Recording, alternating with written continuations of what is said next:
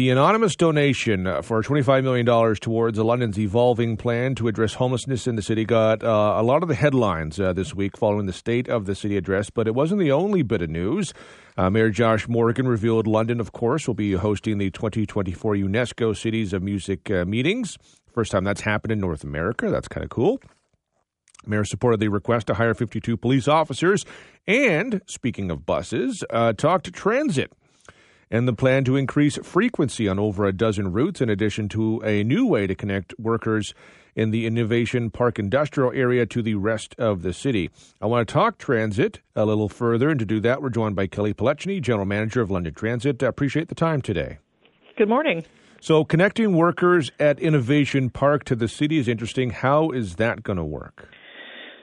So what we're implementing is what we refer to as an alternative service delivery model, and the reason for that is it won't be delivered like a traditional conventional transit route that operates along a corridor on a scheduled basis.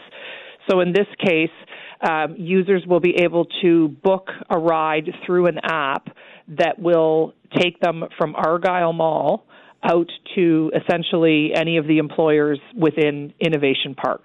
So it's a little bit more customized than what a traditional conventional route would be. And that'll start in the fall, right? That's what we're hoping, yes. What's been involved in developing this?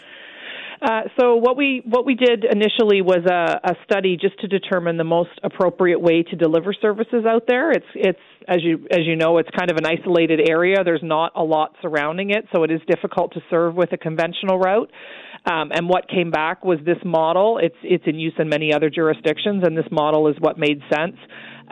So essentially, the plan was to move forward and. You know, the plan was to move forward during the pandemic, but obviously many things got put on hold due to resource issues. So we're bringing this one back and looking to move forward in the fall. The first step will be procuring the appropriate software that will allow the booking and the scheduling of the vehicle that will be providing the trips. What type of vehicle will it be, or do you know yet? That hasn't been determined yet. When this has worked in other areas, I imagine, how has it worked in other centers? It's varying levels of success. It really depends on what the ridership demand is. And we're looking at Innovation Park as somewhat of a pilot, because we do have some other areas of the city that people have been asking for transit, but again, they're somewhat difficult to serve. So we're looking at this one as a pilot to see, what works, what doesn't work, and then look to kind of, copy and paste that around other areas of the city. It will depend on the ridership and the demand for the service. That was going to be my next question, if this could be a proof of concept, because it's an interesting way to have, transit, kind of evolve in different ways. Absolutely. And many jurisdictions also use a model like this to build the demand. I mean, if we get to the point where there is enough demand, then a conventional route could be viable. But it takes time, to convince riders that service is an option and it's going to be there, and they can rely on it. So we've got to build that ridership, and hopefully it will turn into something bigger that can then evolve into a conventional route. London Transit will be increasing frequency for 17 routes. How do you select the route to increase frequency for? Essentially, it came out of our 5-year service plan that was undertaken, and the majority of the routes that we're looking at, well, there were two things. The first one was any route that was operating a 60-minute frequency, which means the bus would come to the stop once every 60 minutes. We aimed to reduce those to 30 minutes where possible. We've got a couple after all of these changes go through, we'll have a couple of routes with 45-minute frequencies, but the majority of routes will now be operating on a 30-minute frequency, which, again, is a much more viable option for riders. Now you miss a bus, you're not waiting an hour for the next one. It's 30 minutes. And then there were other routes where it was just, overcrowding issues where we're seeing crowding or where buses are, having to leave people at stops because they're full.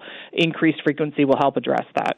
Similar to the Innovation Park aspect, is this something that was maybe you were looking at and then was kind of interrupted by COVID?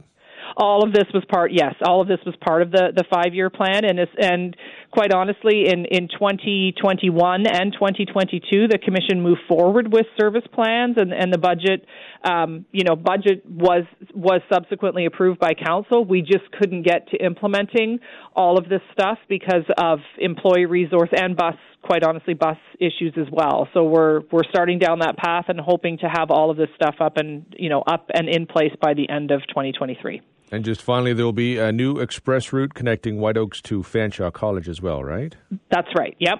And so that's just like there are other express routes, and this is going to be similar to that one? Or this will be similar, that's right. And again, we looked at the volume of ridership along the Highbury Corridor and, where the origin and destination of a lot of those riders are, and it made sense to put that express route in. It will alleviate some of the congestion along that corridor, and it will offer a more express service to people that are, coming from that side of the city over toward Fanshawe. We will follow with interest. Certainly appreciate the time today. Thank you very much. Thank you. Okay, bye-bye.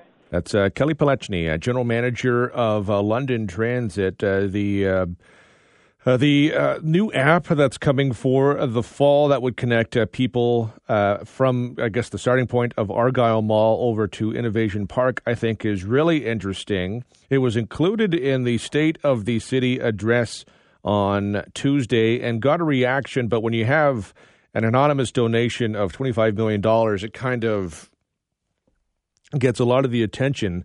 But if that proof of concept can work, I mean, it could go in a number of ways. Number one, it could lead to maybe a new route being established if they have enough people who want to do it. But also, the other aspect is, can you take that and do it in other parts of the city that are maybe a bit underserved that people have been asking for?